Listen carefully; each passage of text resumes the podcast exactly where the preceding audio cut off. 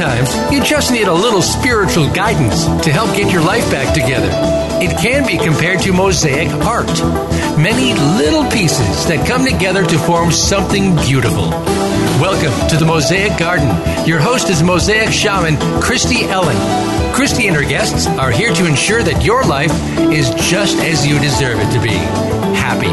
Now, here's your host, Christy Ellen. Welcome, beautiful beings of light, back to the Mosaic Healing Gardens. This is Christy Ellen, the Mosaic Shaman. I'm so glad you joined me here today, as I feel you're going to be inspired by our conversation. We're going to be talking about having those conversations now, the, the tough ones that you have when someone's making a transition and leaving the planet. My question today to you is Are you living your life fully? If you only had six months to live, how would you live it? Would it be different than it is today? These are important questions that I took to heart a few years ago when um, I made the decision to change my life. If I had six months to live, I wouldn't have been living the life that I was living at that time. So I am now. Um, it's also wanted to tell you that it's it's it's harvest time here in the gardens, and this ties into this. I have you know I've been putting up peaches and tomatoes and zucchini for the winter, and this is an art that I'm told by my friends it is a dying art that was passed down to me by my grandmothers, which I'm very grateful for. And I've actually passed it down to my children. They actually put up fruit and vegetables in the winter too. So this comes back to this topic that we learn so much from those people who came before us. And some of those things, like the canning, are things that I'm choosing to keep in my life. Some of the things that I am choosing not to keep in my life, or the, the fact that we didn't have conversations about certain topics in my home. And one of those topics was about death. We didn't talk about what was going to happen when somebody passed. We pretended that that wasn't something that was going on um, as people left. I just had an experience with my own father in May where he made that transition, and I went to talk to him about how because he knew he was going and how we were going to handle the situation. And he chose not to talk about it. He chose not to have a will. And he refused, even at the end, to discuss it. And so when he made his transition and he died, he left us, myself and my siblings, with this deep pain of dealing with not only his death, but the how is the finances going to be paid? How is the funeral going to be set up? Things that weren't necessary for us to handle at that time when we were going through a grief. And it did cause some family t- contention and some family problems that were not necessary. So when I heard of our guest today, who's Jen Coken, writing this book about her mother's death through ovarian cancer and how they had these conversations, I was very excited to bring her to the show. So we're going to be talking with her after a break today and about a topic that I find is very important to discuss. And um, you know, it's um, one that I find as I observe the world and look around that people want to avoid. They want to pretend that it's not something that's going to happen. And I, I have a message for you, and that is none of us are getting out of here alive. And when that was told to me a few years back, I understood that we come into the world and we're going to leave it. And that time between our birth and our departure is how we leave those messages behind, behind what we're doing and how we live our life in that space. Um, it's it's a matter of filling up time. And so, how are you filling up your time, and what are you doing? And I decided at that point when I realized that my life was about filling up time, that I wanted to do the best job I could of living an inspiring life. That I wanted to leave a message behind that that would enlighten other people. And I remember reading a book um, about Buddha's life, and Buddha taught that we have no to have no attachments to anything, to anything. That everything is going to end. And I remember reading that, thinking, okay, everything's going to end, but that's kind of a sad thought. And then he went on to say, then in doing so and understanding this, then you can have a total appreciation for the gift of life. That every moment that you get to spend with those people you're with matter because you know that it is going to be something that is gone. Um, I was told once that the past is history and the future is a mystery and the now is the gift and that is why it's called the present right here today how are you living your life today How are you living at this moment? Um, I have had the opportunity to travel to many countries where they celebrate death as if it were this great evolution into something else. Um, I've also seen how they actually live every moment because they're not afraid of of death. And when we have it out there and we fear it, then we do not live fully in this moment of passion and excitement. It's like living in a bubble. And um, I have a little, just a quick little story about that. When I was 29 years old, I had a family reunion I put together. I had four children, and we went to uh, Bear Lake. I had been jet skiing for a dozen years, and I was pretty good at it. I had a stand up jet ski. And the storm came in on the lake, and these waves came in, and um, we took all the, the boats off the lake, and the family went inside. And my cousin and I were sitting out watching these waves, and they were beautiful. And we thought, gosh, this is what we jet skis were made for. How much fun would it be to be out there? And we made a decision, he and I, to take the jet skis out, which it, made a disturbance in the family. No one thought that was appropriate, and they wanted to remind me I have four children, and I didn't have the right to be irresponsible and go out on these waves. And I didn't listen, and we took the jet skis out anyway. And it was it was a situation that could have been very dangerous. I, I did know what I was doing as a jet skier, but it was a risk. It's the first risk I'd taken in my life. 29 years old, and I was taking my first risk. And as I went over the waves with the jet ski that was six feet high, I felt so alive. And I, I just had this feeling that this was the most amazing thing that had ever happened in my life. And as I came in off the water, my grand uh, my um, grandniece came up to me and she said, "Aunt Christy, you're happy." She was 12 years old and she said, "You know, I've never seen you happy, and you're happy." And from that point on, I started taking risks in my life. I started living in somewhat uncomfortable way, but a way to grow, and it helped me actually take risks in getting out and speaking to people and doing other things that were a little scary because it broke this fear based concept that I couldn't do things. And um, so, over a dozen years ago, I, I, was first introduced to Wayne Dyers, who actually said that you can live your life fully. To give to an, expi- an inspiring life means that you give up the ordinary. And I chose at that time to give up the ordinary and then go into searching to find out who I am why I'm here and to live fully and bring in the awareness that one day I will transition and I will go. And as I believe in as an infinite being that I am, I never really die. I just change form. And that is why I'm chosen to talk about this topic today. And one of the reasons I'm here on the radio um, is to, to talk about living life from an inspired position, an inspired position.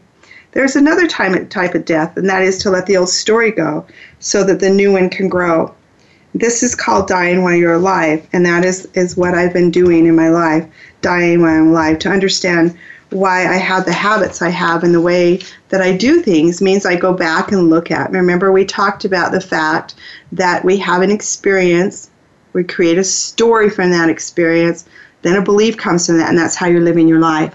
And to go back and look at that experience not getting stuck in it, but looking at it, seeing where those beliefs come from, um, not being stuck in blame, just seeing the reasons that I have to understand why I may have dysfunctional behavior and to understand the truth, and then take responsibility for your life and your actions from those stories. Um, you know that you have the power to change them and to rewrite them. That's what we've been doing here. You have that power to change them, to go in and look. I understand it, that it um, it's different. It's an understanding is different from blame. To understand is to know where you came from and that you can change that. I had a client explain it to me in this way. He's an avid fisherman, and he said that I helped him see that his behaviors were coming from his stories, and that to be able to look back at the story, he was able to change his behavior. And he related this to fishing he's going out fishing and he's using the wrong bait and he's at the lake and he can't catch anything. And then he comes back and he blames the fish, the day, the weather, the lake, all the bad spots, bad luck, all of this on and on and on because he couldn't catch fish. And it would make no sense for that fisherman to keep going back and doing this. And yet we keep these stories and doing things that don't work for us and repeat them over and over again, expecting a different result. And when I explained that to him, that he was doing that in his life, he, he was expecting this different result from doing the same thing over and over, that he had to change his behavior in order for the results to change and things around him to change. He said to me once, That is like you explained to me, I got the idea that I can take a different bait to the lake that someone would say to me, that's not the right bait for the situation. In this certain area, you're going to want to use this kind of bait. And when he was able to change his life, then he was able to, per se, catch fish. And because I was decided to look at these things and not sweep them under the rug anymore in my own life and in his life and become uncomfortable to talk about it, it put me in a position to grow and to really feel the joy that this life is um, to really step into the power of who I am as as a creator. Now I've also been able to look at my position here on the radio. So I am a healer and a life coach. Um, I can also uh, do psychic work. I'm intuitive, very much so, and I also am a master creator. That's probably the best that I'm at. I create things instantaneously in my life and other people's life. So, having those skills, I could actually go into the concept that I could start by using those and and bringing those in. And there are a lot of people doing that, and I think that's great. And if you want to go out and find that, I highly recommend you go because you're going to find a lot of people doing that healing and it's and, it, and and I don't have anything against it, but I want to say that I'm a teacher, and I choose to teach you to change your life, to take responsibility 100% for your life, to become the person that's creating your future. I give you the tools to do that, and I think of it as the story about the fish. I want to teach you to fish. I don't want to give you fish. If I give you fish for a day, you're going to keep coming back for fish. And I want to teach you to fish. Um, I release all of those trapped emotions through through a method that is done through the shamanic work of illumination to let it go. And then I give you the skills and teach you how to follow through. It's not a quick fix. It's going to take some time it's going to take some work. But I don't want you to feel good for just a day. I want you to feel good for the rest of your life. Um, I'm about changing your life so that you can feel good forever. And down the road, you will have the tools and the skills to handle the challenges that come up.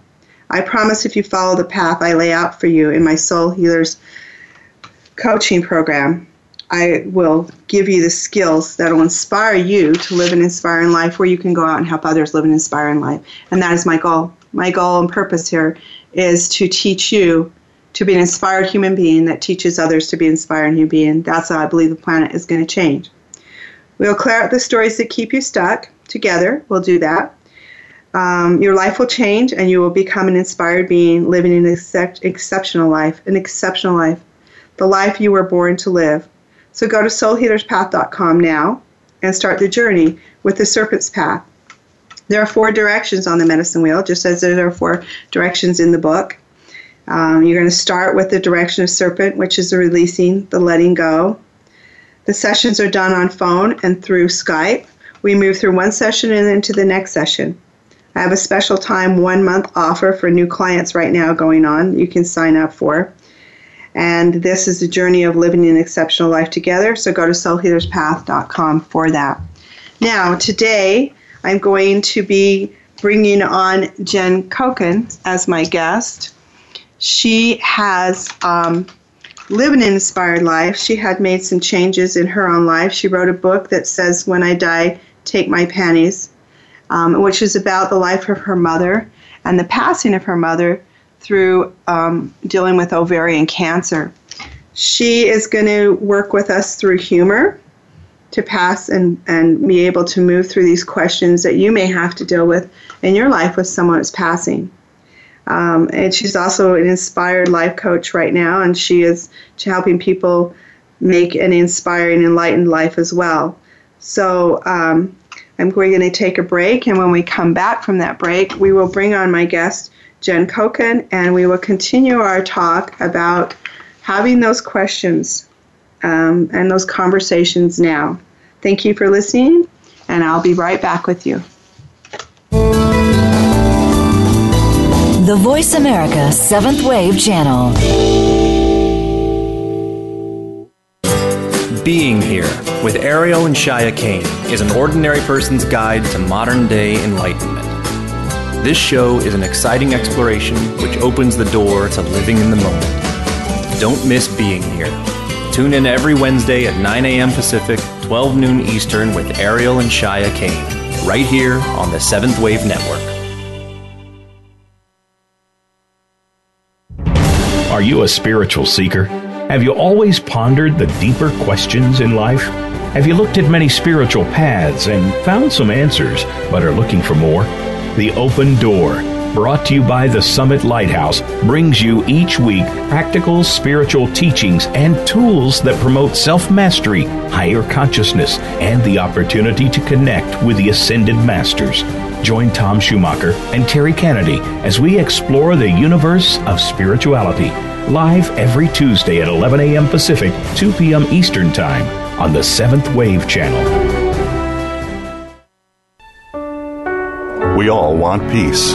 We all desire a more meaningful life. We work hard to achieve these things, but at what avail? The key is authentic living with Andrea Matthews. Andrea will interview some of the great spiritual experts of today and will provide wisdom to help you raise your consciousness to the level of your own I am. Your authenticity can give you miraculous gifts, but you have to know how to get there. Listen for Authentic Living with Andrea Matthews. Heard live every Wednesday afternoon at 4 p.m. Eastern Time, 1 p.m. Pacific Time on the Seventh Wave Network. This is the Voice America Seventh Wave Channel.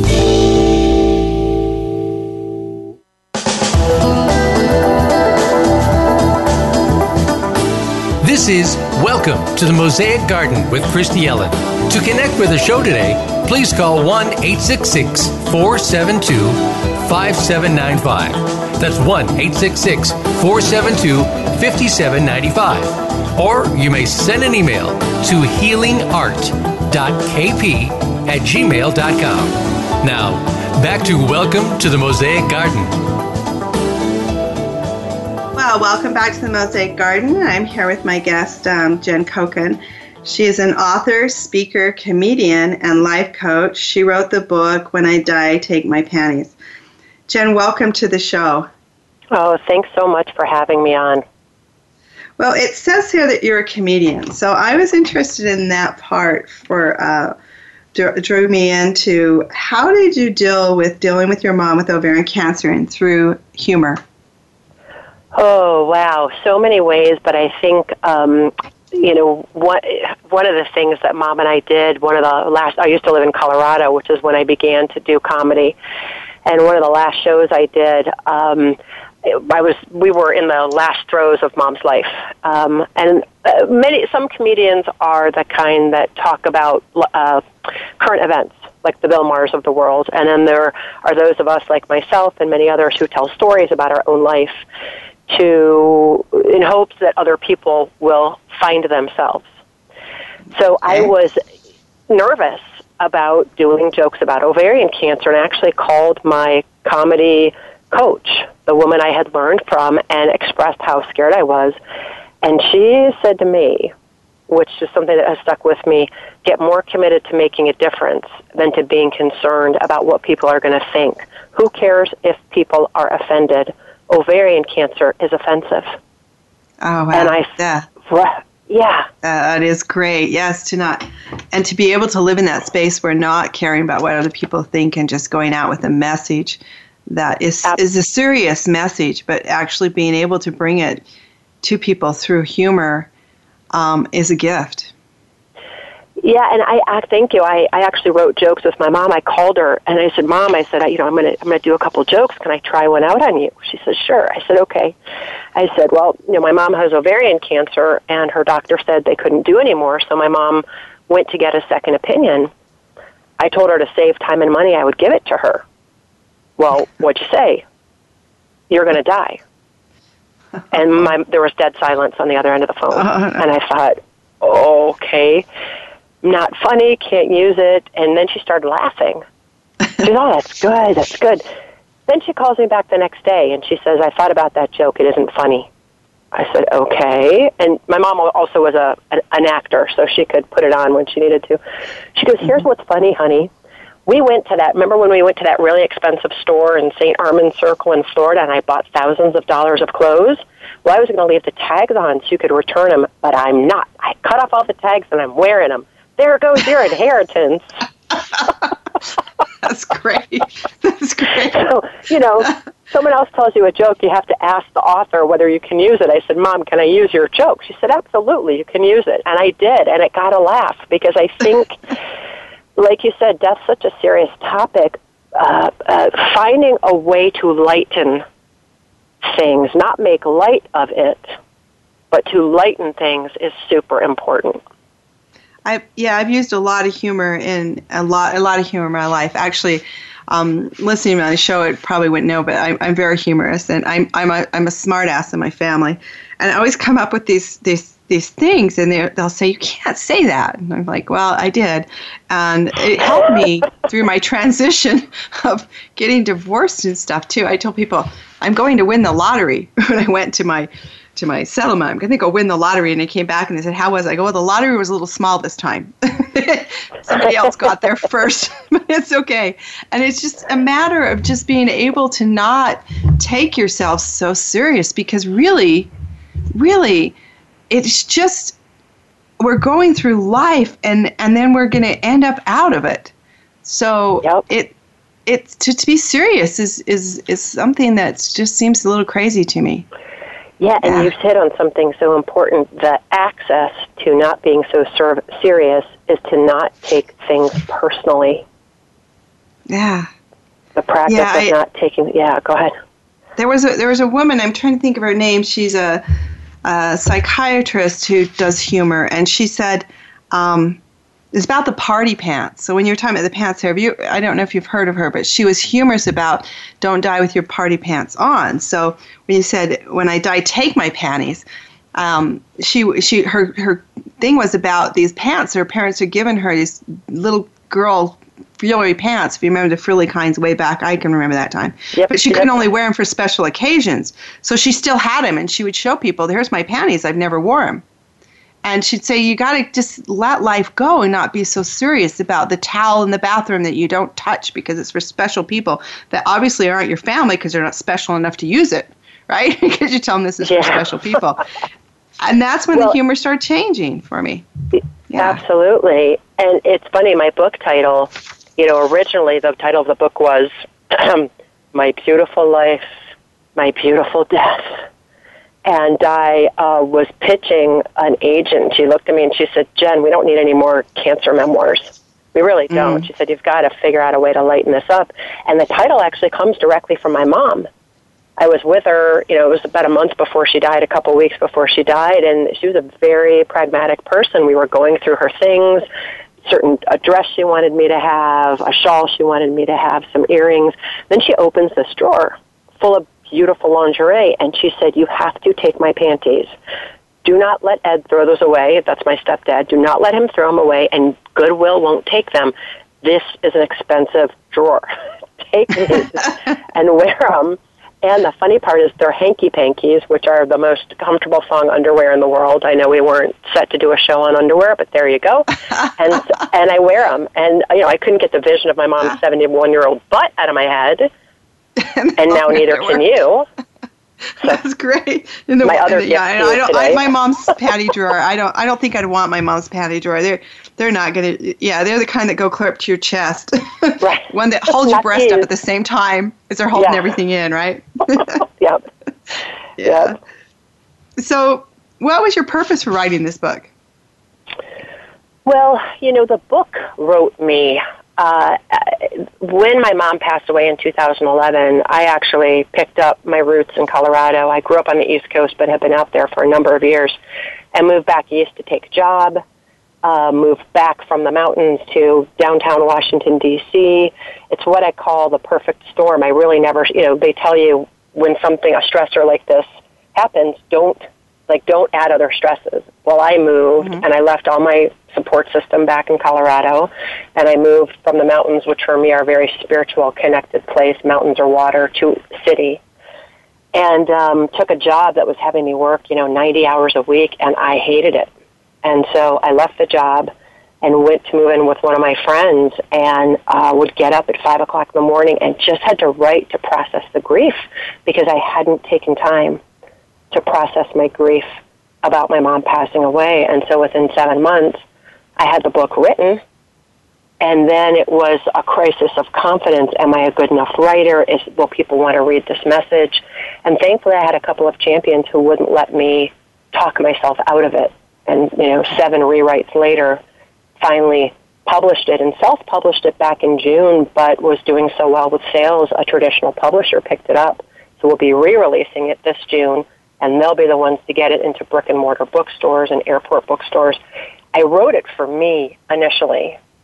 Yeah, uh, but I also wrote it for my mom because I said to her, I want your death to make as big of a difference as your life did. She was a teacher, she was a principal, she taught tap. Um, she was oh, and she never said a bad word about anybody. People loved and adored her. I love and adore her. You know, she was just a loving, loving human being and I and I I didn't know anything about ovarian cancer. Neither one of us did. Um, okay. Like many, your your family didn't have that no, in your in your okay. We had my great grandmother died of breast cancer. My mom had a first cousin, a male, who had breast cancer, but we didn't know the connection, which is still very small, between the BRCA gene, which is a particular gene you can get tested for, and if you're positive, you have a higher susceptibility for breast and ovarian cancer or the fact that Ashkenazi Jews, one in 40 are more likely to get ovarian cancer, whereas in the general population it's something like one in 345. Oh, because for so long we married each other because we wanted to stay within our religion. You okay. know, kind of like West Virginia, but not really. Um, yeah. Okay. So, yeah. so, um, God, there's so many questions here that I'd like to to ask about that because so you didn't know that ovarian cancer ran in your family, um, and then what would you like to share with people about taking that part of their life seriously, about finding out what's going on? Because I, I come from a family, it's just like they don't go to the doctor, and, and as long as they don't know it's there, it's better to not see things. And I personally started realizing that I needed to see things. I needed to know what was going on so that I could do something about it. Is there a message gonna, in that? Yep. If you're going to remember anything, remember this acronym BEAT. B E A T. So, if any of your listeners out there, females or somebody who knows a female, which is the rest of the population, has any of these symptoms for more than two weeks, it is likely, and you want to go to your doctor to check this out, the early stages of ovarian cancer. B for bloating. Uh, e for eating, meaning you your appetite gets diminished, or you feel very full after eating, or you feel full too quickly. Okay. Mm-hmm. A abdominal pain, and then um, see now you got me because I don't have my card in front of me, which I always do. That's and okay. for T, trouble with your bladder. So T would be trouble okay. with your bladder or urination. You're, you're urinating more frequently. Um, you wake up in the middle of the night more often. So B for bloating, E for eating, A for abdominal pain, and T for trouble with your bladder. What happens is those are, you know, symptoms that most women have every month. So how do you know? And doctors don't always listen to us intuitively when you're talking about intuition. We can tell when something's off with our body. And we have to be our, our, our best advocate to our doctors and get our doctors to listen and then what goes from there is usually a vaginal ultrasound. They can test you for the BRCA gene. Um, it's not always an indicator. My mother was not positive for the BRCA mutation. I'm not positive for the BRCA mutation. I've done all the genetic testing, and what the geneticist told me is my mom was an anomaly. She was a healthy, healthy person. It was just kind of a fluke, or there's some gene we don't know about. So once you have those symptoms, and if you've had them for more than two weeks, you go to your doctor. They can test you for what's called a CA125, which is looking at protein in your blood. However, there's a lot of false positives. So do the vaginal ultrasound, and because it happens most frequently with women over 66, the other thing you want to seriously consider is a uh, oophorectomy to get your ovaries and fallopian tubes out because they're now scientists have shown that the cancer starts in the fallopian tubes. There is now okay. being indicated, and potentially, if you're someone like me who had uh, pre-cancerous cells back in 1988, a full hysterectomy. So once I'm perimenopausal now, once I'm complete with that life cycle, I'm going to go and have a full hysterectomy because that will greatly reduce my potential risk of ovarian cancer, even though none of those other gene mutations are present for me. I had a, a very dear friend die um, about 15 years ago of ovarian cancer as well. So how do you um, how do you deal with with the with somebody who is deciding to do something different with the treatment? I mean, I had no say in what she did, but her treatment was a little bit different than I would have done. How, how do you deal with this as a family member and that their decision to um, take a, a treatment is different than what you would have done? How did you support your mother in this? Yeah, well, I think you have got to empower the patient's choice. Having something like cancer, you have absolutely. The truth is, we have no control over life anyway. But when you're faced with a terminal illness like cancer, it is out of your control. You do have control over how you're treated. So, my mom and I really, there's three things I can say to people. Number one, deal with the facts when it comes to the diagnosis. That means your CT scan, your next treatment, your numbers, et cetera, because that keeps the patient focused on today. That's being present. You talked about being in the present. Keeps the patient mm-hmm. present. It keeps you present. It keeps you focused on today rather than the end or the future, okay? Number mm-hmm. two, say everything, including I'm scared, I don't want you to, coupled with, and I'm going to empower whatever you choose. That's okay. what mom and I practiced. There was a point where she did want to go for a second opinion, and I said to her, I'm just going to tell you, I don't think you should go. I think we should take the time to be with the kids and grandkids and great grandkids and celebrate you. And she said, I appreciate you saying that. I'll call you back with my decision. She called me back and said, I'm going for the second opinion. I said, Great. Do you want me to go with you? Yeah. Yeah, accepting their their choices is is an important part. Are you afraid of dying? Not anymore. I used to be before my mom was diagnosed. I did a lot of reading, Christy, in particular, one book I highly recommend, and I, I bet you know about this book. It's called Journey of the Soul, a case study of mm-hmm. life between lives. Yes. And it, you're familiar with it? Yes, I am. Yeah, and that book so greatly impacted me, and there's been a, uh, a sequel as well where this person interviewed, you know, regression hypnotherapist, began talking with people, they would regress back to before their soul had incarnated or between lives, and they corroborated what happened. And then I also began to look into the way I was raised, which was through Judaism, um, what my faith would have said to me. Because, like you, nobody talked about death in my family. My grandpa died when I was six. My mom was very, uh, she took the time to plan everything out down to the penny. She had everything planned. The one thing she didn't have planned, which was to place her obituary. We actually forgot to do and did it the next day. Everything else was planned to the T because she didn't want us to have to deal with does mom want to be buried in this or is she going to be in a shroud that's traditionally Jewish? Does she want, you know, uh, a, a certain kind of casket or does she want to go traditional? What's happening? So she had decided all of that. And watching her deal with her end with such grace and such dignity inspired me, and I am now not afraid of death. And I'll say one final thing, which is in Judaism, while we do believe in heaven and hell, what we really focus on, there's not a lot of mention in the Torah about that. What we focus on is how we live life now. Tikkun olam. Our mm-hmm. job is to repair the world. Our job is to live for today, this moment. How do we impact people in this moment during this lifetime? And when we die, the soul and body separate. So the body goes back into the ground from whence it came, and the soul returns to heaven, to God. Okay. Yeah, I, I, I know when my um, girlfriend passed, she planned everything and she planned a party. She didn't want a funeral. She had this beautiful party and she she's with her husband. She planned her whole funeral and the headstone and everything.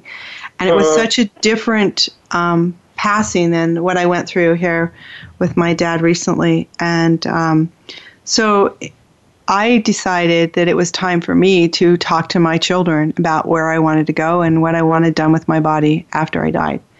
And they were a little uncomfortable with it, but then it, it became that we started we started joking about it. We no, so we're going to talk about humor a little bit. You know, in the stress of my dad's passing, there was some humor. My my uh, stepmom didn't want to pay to have him transferred up to where he was being buried, and so we had to rent a van to take him.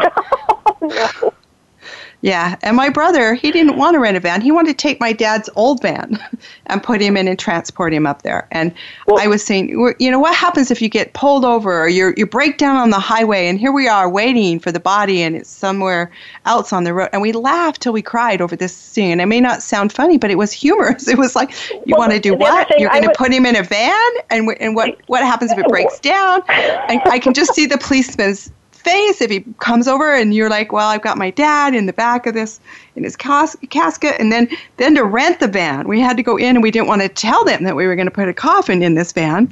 So we're looking at it, we're measuring it with the measuring thing to see how long it is, and we're taking the seats out. We're saying, can you give us this van with no seats? It was actually pretty humorous. The- Well, here's the- my question: Was your brother able to take any HOV lanes because your dad was in the back? he could have. And we joked about that, and we laughed about that, and and you know anyone who's sitting around would have thought, well, you know, gosh, and we're like, this is this is so ridiculous, and we got to put him in a van, and we had to take him up there, and you make sure you're there on time. You know? Yeah. And um, and yeah, so we we do have humor in my family. My dad was not a man of humor, but my brothers and sisters, I. And so to to laugh about that. So tell me, did the background of your comedy help you and your life coaching help you during this time? Oh, so much, so much so. It was just incredible because I was, you know, as a life coach, you know this, you're always uh, working on yourself. And by work, I don't mean hard work. I mean, you're always looking to uncover, unconceal, discover aspects of yourself that leave you disempowered. And so I remember before the final year of my mom's life, I was uh, in a course and you know, I would take courses as well as lead them, and I had this amazing realization that I was waiting for my mom to die. I was like holding my breath in so many respects, waiting for when the end was going to come, which left me not only disempowered, but tense, upset, worried, and not fully present to the gift and the joy of all these moments that I was having with her. And I was able to talk to her about that and share that with her. And in me sharing that, she could see where she'd been holding her breath, kind of waiting to see what the doctor would say, instead of living every moment, as I like to say, living every day as if it's your 1st mm-hmm. And that's important for anybody, whether they're dealing with a, a terminally ill loved one or not. I mean, when someone gets a terminal diagnosis, it makes you sit up. But don't wait for that. Live every day like it's your first. What does that mean? Focus on this moment and this moment and this moment. What difference are you going to make? What can you say to uplift somebody else? What can you discover about your husband or wife that you've been married to for 25 years and you think you know them? Mm-hmm. Yet if you were living every day like your first, perhaps you'd find something really sweet about their personality that you hadn't noticed before. Yeah, yeah. To live fully present in the moment, I think that is a, good example of what that is. So it is okay to laugh when times are tough. You have to. That allows the body to, you know, so you know this too, that when you are grieving, when you're angry, when anything happens to you, the body stores that energy. Your cells have mem- memory. So you're storing that energy. So if you're tense, that is somewhere in your body. One way to release that is laughter. One of the best ways to release that is laughter. Sometimes you're angry and you want to sit with that anger. And for women especially, we hold anger in our hips and in our jaws. So what's really important, if we're angry, you wake up in the morning, you're angry, something happens, you're angry, find a chair to beat on or roll over in bed and hinge from the hips and use your fist to beat your pillow so you have that hinging uh, momentum that allows your hips to release that energy and silent scream into your hands and into that pillow to release that tension energy from your jaw. Wonderful. Great. Great things to practice and to bring in. I do want to mention that it is Ovarian Cancer Awareness Month. And so we want to bring attention to, to looking at that as well and, and uh, to go in and have those, those tests done that need to be done. Jen, tell me about um, where people can go and find out about your book and, and the coaching that you do. Great, thanks for, for asking. Uh, the book is available on Amazon.com. You can also walk into any of your local bookstores and ask them to order it for you. They won't necessarily have it on the shelves. Um, they all, you also can find out about the book, about me, my life coaching, speaking, that sort of thing on my website, which is simply jencoken.com, J-E-N-C-O-K-E-N dot com. Okay, excellent. Thank you. Well, I, I'm so glad you could take the time to come and be with us today. I'm excited about the new things that are happening in your life. That your book will be out and, and you can find it at the airport and these and these bookstores. It's um, you you are an inspiration to the healing practice of the world, and I'm so glad I got to meet you um, and have you here on the show. So I want to remind you, um, listeners, to go to jencoken.com to learn more about her. So, Jen, do you have a message you'd like to leave with my listeners before we end today? First, I just want to say thank you to you. This radio show is so important to have, and you're the perfect person to be leading it, to be leading the way and creating space for all these conversations. I think the most important message to leave with all of your listeners is simply this live every day like it's your first. Wonderful. Great message. And um, I hope to see you again soon. I think we'll see each other at a Quantum Leap. We're actually both part of that program, the Quantum Leap program, which is yes, how we, we met. Are. Right? That's yeah, correct. Great. Awesome great program, program, to be part of. And uh, I look forward to um, reading more of your book and to actually see you in person and to laugh. yes, absolutely. Laughter, the best medicine, they say, which is true. That's that's right. Okay. Th- thank you, Jen, for being here. So we're going to um, do a little something different um, than the meditation because we go into a meditation and the program. Um, I'm going to have you go into meditation state, and then I'm going to read something to you that you may relate to um, about letting go and being free and to becoming those divine beings that you are here intended to be. I want you to come and sit back, put your feet on the ground as we we do in our meditation state, grounding yourself, bringing in the breath through the top of your crown into your solar plex, allowing your belly to move forward with the air as you inhale and as you exhale bringing in that divine love and light, bringing up from the earth that feeling and love that's coming in from being part of this earth and being connected to Great Spirit. Very important parts of who we are. And as you sit in this meditation state, I want to share a reading with you that I feel that somebody out there really needed to hear today. There once was a small, beautiful bird in a golden cage. Her master gave her everything she wanted as long as she agreed to stay in the cage. She begged to fly free into the blue sky, to soar into the softness of the white clouds. But he told her it was dangerous. Those other birds would eat her. He asked her why she could not just be grateful for the things she was given. He gave her everything and he kept her safe inside the cage. He told her that no one would love her, not the way that he loved her. After all, he gave her food and water and a dry place to lay her head. What could she want more? And what more would anyone want? he asked. But the little bird longed for more. Something inside said that there was more. Oftentimes she would perch herself on a small twig in her cage late at night and cry. She cried into the silence of the night as not to awaken her master, for he would be angry at her tears, calling her ungrateful and attacking her in places that only she would know. Places where the blood would not show. A secret place where the pain was so deep she could not breathe. She felt that she would die from a broken heart. His words were like sharp knives cutting through her very soul, leaving nothing behind. So she hid her head in her wings and she cried alone in the night. After much persuasion, her master opened the cage and he let her fly around the room. She could not go outside, she could not but she could see the bright sun and the blue of the sky through the window.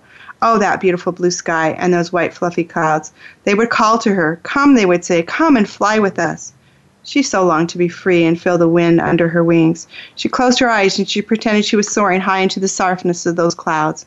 How would the wind feel as it caressed her wings? Would she soar and loop and flap and flutter and breathe? Oh, yes, dear God, could she breathe as the sun warmed her with its strength? The dream was shattered as she heard her master's voice. You can never fly with other birds. You belong to me, he would laugh. You are not like other birds. Your wings are not strong enough. You are small and weak. Other birds will laugh at you. Those other birds will hurt you. Come to me, little bird. I am the only one that wants you. And he would put her back in the cage, and alone she would sit in the dark and wonder if he were right. After all, she was not a young bird anymore, and she was small. She had watched the other birds fly from the window, and they looked so very big so very, very big, so beautiful, and so free. And yes, so free. And again, the longing to fly and feel the wind under her wings. And a sweet voice inside her whispered, Fly, little bird, fly, overtook her. Often, when her master was gone, she would perch herself on the windowsill and watch the other birds fly. And one day, a big crow stepped on, stopped on the sill and spoke to her through the glass. At first, the little bird was afraid, but as he spoke, his words touched her heart. Oh, little bird, he said, you look so sad. Why don't you come out and fly with us? Oh, how I'd love to fly, but the winds, winds, my wings are so small, and I have been inside this cage for so long, I'm afraid I've forgotten how to fly. The wise old crow looked long and hard at the little bird. Yes, he said, your wings are smaller than mine. But it is not the size of the wings that make you fly, it is the faith that you have in the wind. For the wind will move you, and you, you must, all you must do is flap your wings. Just keep flapping without stopping, and you will surely fly. The little bird thought on this for days, and when she sat in the cage at night, she thought, and when her master was gone during the day, she thought, and she thought, and she thought, could the old old crow be right? Could she trust the wind would help her fly? Would her wings hold her up as she, as she if she just kept flapping them? Each day the crow would return and talk to the little bird. He told her of places far away, of rivers that glistened in the sunlight, of mountains so high that they touched the sky, and the smell of the ocean, and the sound of rustling leaves in the trees, the crisp autumn air, and the bright, brilliant white of the snow. She asked him about the dangers of other birds, bigger and meaner. Would they eat her? He told her yes. There were dangers, and other birds might try to eat her, and that she could stay safe inside her cage forever. She could never know what it felt like to soar towards the sun and swoop down through the meadow or lilies or wet her beak in the mountain stream, or just perch on the tallest branches of a pine tree as the sky filled with the golden orange glow of a setting sun. She could never sing to the dawn of a new day. Yes, she could stay safe inside, or she could soar free. It was her choice. The little bird felt something happen inside. It was as if her chest were expanding, and she thought a lot about flying. And when she did, she felt happy, and she found herself singing softly as she looked towards her, her visits with the wise old crow. She tried to tell her master how she was feeling, and he only got upset and said it was not wise for her to go out of her cage, and he stopped allowing her to fly around the room. As the little bird sat in a cage, she remembered what the wise old crow had told her, and her heart still longed to fly free. One day her master left the cage door open, and she flew out into the room. It felt so good to stretch her wings again, and she saw something, something that made her heart jump. She was excited and afraid at the same time. It was a sliver of golden light. It was small, but it was there, and it shone on the floor. It called to her, and she flew closer just to see where the light was coming from. It was from the door. The door was open just a crack, but it was open. It was a small crack, but so was she, and she squeezed herself outside the crack into the golden light. The warmth of the sun felt so good, and she realized she was out. Oh my, she said. I have done what have I done? My master will be angry with me if he finds me outside of my cage. No, not just outside of my cage, but outside of his house. And for a moment she thought of slipping back inside. But before she could do so, she heard a sound behind her. It was a sharp caw, caw, and to her surprise, there was the wise old crow. Come, come, he cried, come and join us. Come, little bird, and fly free. Fly into the blue sky and the soft whiteness of clouds. And so the little bird poked out her chest and flapped her wings, and to her great joy, the wind lifted her up and she was flying flying higher and higher and higher towards the sun into the clouds and the blueness of the sky. That sweet, sweet blueness of the sky seemed to fill her entire being, as if she could taste it. It was a sweetness like she had never known before, and she sang. She sang out to the sky, and she flew and she flew and she flew over the mountains, and she dipped to touch the snow on the peaks, and she listened to the sound of the brook as she wet her feet and, and drank of its pureness. The crystal clear pureness of that water seemed to wash her clean, and she felt new and alive. She smelt the roses in the garden and ate the sweet grasses, and she was chased by other birds, and she flew high and low, and she hid in the holes of rocks, and she soared and she soared and breathed in the joy of the morning. She was so many things. She saw great walls and oceans and never seemed to end, people of all colors and sizes, heard strange languages, and smelt food of all kind. She grew and her wings became strong, and she sang the song of happiness as she flew. The little bird thought about her master and how she longed for him to be there with her, that he could see and feel all the wonderful things God had brought into her life. So one day she flew back to the house and saw him sitting alone, looking so very sad. Come, come, she cried out, come and fly with us. Fly free and soar into the blue sky. Feel the wind under your wings and the softness of the white clouds. Yet he did not seem to hear her, so she cried louder, Come, come taste the sweetness of the world. See all its beauty and sing the song of joy. No, no, he cried, come back to me. Come back to the safety of your cage.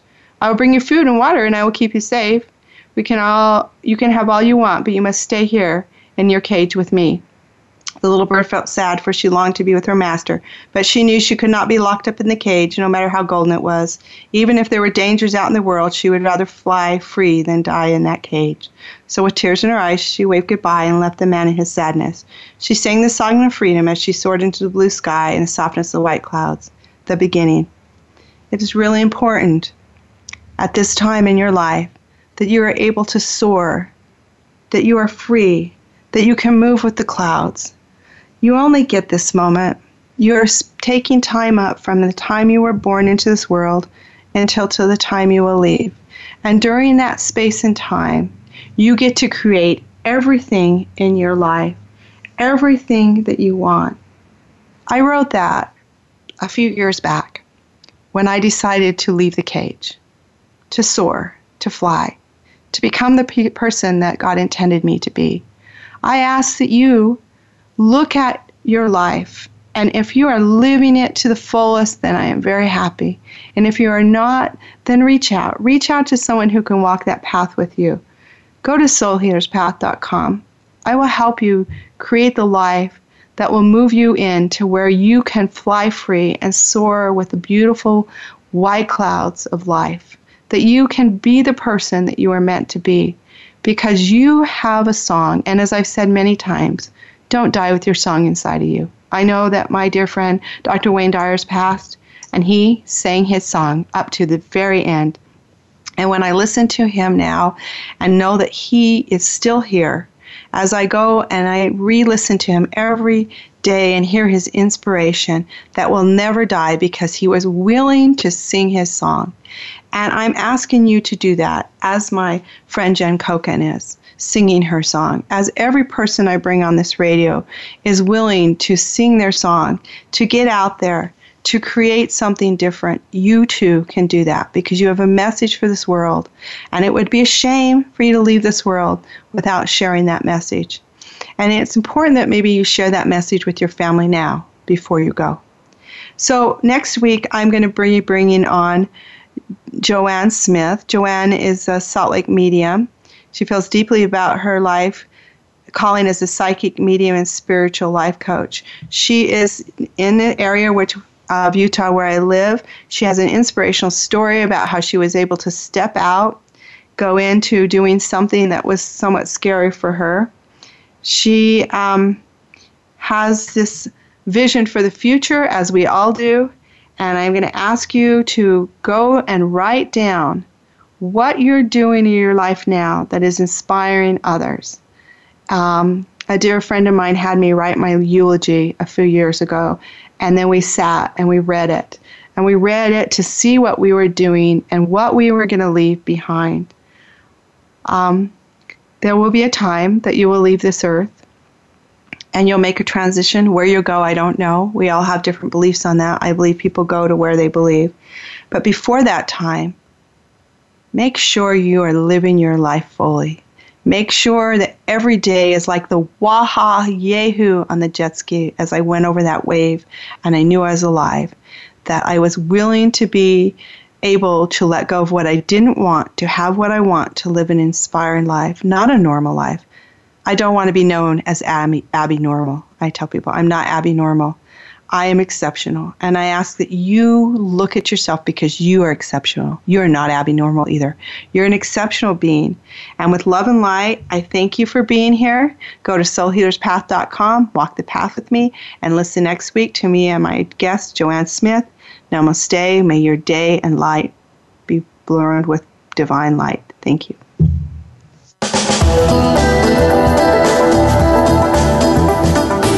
Thank you for listening to Welcome to the Mosaic Garden. Christy Ellen hopes that you will join her on another journey next Tuesday afternoon at 4 p.m. Eastern Time, 1 p.m. Pacific Time on the Voice America 7th Wave Channel.